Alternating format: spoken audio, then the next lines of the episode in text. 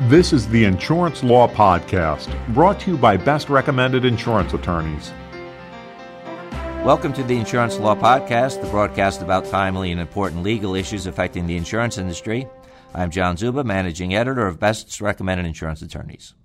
We're pleased to have with us today attorneys Heather Fine and Vlada Tasic. Heather and Vlada are shareholders in the Product Liability Practice Group in the Philadelphia office of Marshall Dennehey, Warner, Coleman, and Goggin. Heather represents automotive manufacturers, regional product manufacturers, food service retailers, and retail corporations in complex product liability and mass, mass tort defense matters. Through her national practice, she manages all aspects of complex product liability cases from inception through to verdict and appeal. She is a member of the American Bar Association and the Defense Research Institute. Vlada Tasic defends matters involving all aspects of motor vehicle design and manufacturing, as well as appliances, consumer electronics, residential and industrial fires, durable medical equipment, industrial equipment, exercise equipment, and more. He is a member of the Product Liability Advisory Council and the Defense Research Institute.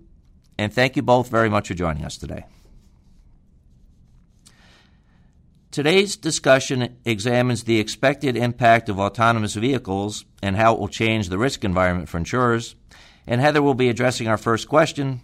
Heather, can you explain to us a little bit about what types of autonomous vehicles are currently on the road and what insurers can expect to see in the next few years?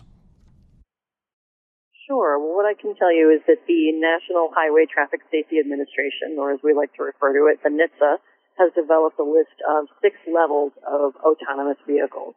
So most of what you're going to see on the road today is at level zero, and that's no automation. The driver's responsible for all the driving activities, and that's typically what you're going to see today. It's, it's what I have. Uh, level one, that's driver assist. This is refers to as the hands-on autonomous level. It includes cars that have some assistive technology, typically such as lane assist or parking assist, the driver is going to remain responsible for most driving actions and is always expected to keep their hands on the wheel. We then have level two, that's partial automation. This is the next level of autonomous driving technology. Drivers are still required to typically have their hands on the wheel and remain attentive, but the car is going to take control of more of the driving activities. You've got driver functions such as acceleration and steering that can be automated, but the driver is required to monitor the, the vehicle's actions at all times. An example of this would be Tesla's current version of autopilot. You've got level three after that, conditional automation. This level allows the drivers to have their hands off the wheel for much longer periods of time, and they're not required to have their eyes on the road the whole time. The driver must, however, be capable of retaking the wheel at any time. In other words, they can't be asleep. The U.S. doesn't have any of these types of vehicles on the roadway yet, but a version of the Audi A8 is available in Europe. You've got level four, high automation. Here, the driver's not required to take any action while driving, but they can if they so choose. So if driver interaction becomes required, if some event is approaching, the vehicle is supposed to be able to pull off to the side of the road safely until the driver can take over. And then there's level five, and that's the fully autonomous level the driver is no longer a driver, but really they've become a passenger. This type of vehicle will not have a need for a steering wheel or any sort of pedals or other driving controls, and obviously we have a ways to go before that technology is available. Thank you, Heather. Uh, Vlada, what are some of the issues insurers are looking at with the introduction of autonomous vehicles to the roadways? Well, we can talk about a number of issues, John. One is who is going to be the insured? According to NHTSA data, you've got 94% of all serious accidents being caused by human error. But if the car has more responsibility for the driving, how do you allocate that risk? Now, uh, in line with what Heather has said, we're all still likely decades away from fully autonomous cars being on the roadway. But if and when that becomes a reality, there will still be a risk present to insure because you just can't predict every single driving scenario. And you're also, we have to keep in mind that you're also going to have a transition period where you have autonomous vehicles sharing the road uh, with vehicles that level, lack that level of automation. Uh, there's talk in the industry that uh, some of the risks will be shifted to the manufacturers of the crash avoidance technology, or even licensors of the software that actually drives that technology within the autonomous vehicle. Uh, municipalities raise another issue. Uh, municipalities may also face greater liability depending on the infrastructure of their roadways. Uh, autonomous vehicle technology captures and analyzes that type of uh, information and data uh, in order to work. Uh, we also are seeing different countries taking different approaches, at least initially, uh, to insurance for autonomous vehicles. in the UK, for example, they've got an autonomous electric vehicle bill that specifically shifts portions of the liability risk not to the manufacturers who have just spent millions to develop autonomous technology, but the vehicle owners themselves uh, by having specific coverage on the vehicle uh, to include instances of accidents that occur while operating in autonomous mode. Um, certainly, there's still going to be many aspects that still need insurance, including uh, coverage for physical damage in a crash, uh, environmental damage, or theft. Thank you, Vlada. Uh, Heather, what are some ways an insurer can evaluate risks? Autonomous technology, insurers are actually going to have much more data to analyze. The, the types of cars that we're going to be seeing, they'll have telematics that may be able to provide significant information about the driver's activity, such as whether their hands were on the steering wheel before a crash and for how long. There's also technology that's being developed and in progress that can allow monitoring of where the driver was even looking before the accident occurred. But keep in mind, this data more likely than not will be subject to extensive privacy considerations, and it remains to be seen whether or not it'll be available for any sort of accident reconstruction and liability allocation. You know, insurers are going to be able to look at the accident data that's generated, and it will help them to better determine how much the crash avoidance technology is affecting the frequency of accidents, which will certainly be helpful. Insurers are going to face challenges, though, in terms of the data privacy regulation and what they're going to be permitted to access from a vehicle after the crash occurs. Vlada, where do you see some of the costs of the industry changing?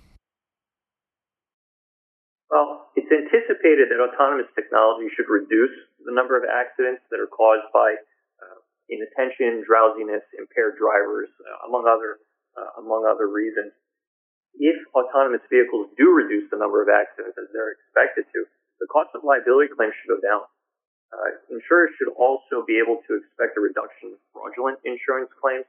Uh, autonomous vehicles will have a wealth of data about the events leading up to, uh, during, and after a crash, uh, such that it's, it's going to be harder for drivers to invent or embellish their reporting to their insurer after an accident. And Heather, what are some of the other costs insurers can expect from a property damage perspective?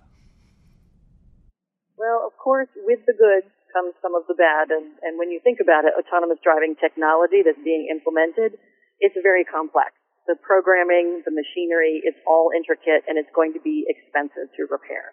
For example, if you've got a fender bender that used to involve replacement of a front bumper, while that's expensive enough on its own, it can transform into a much more significant repair cost depending on what software is embedded into or connected to that bumper.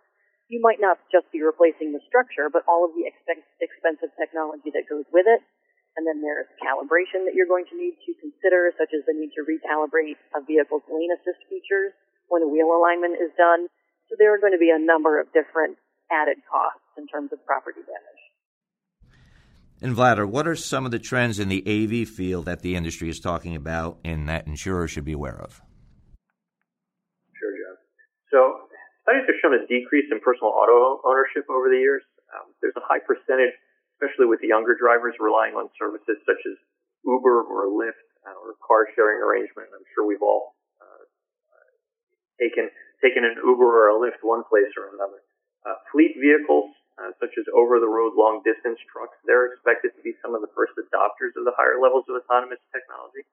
And that, that makes sense uh, when you think uh, that, at least theoretically, it's easier for a tractor trailer uh, to navigate a long stretch across country highway than it would be for, uh, say, a New York City taxi.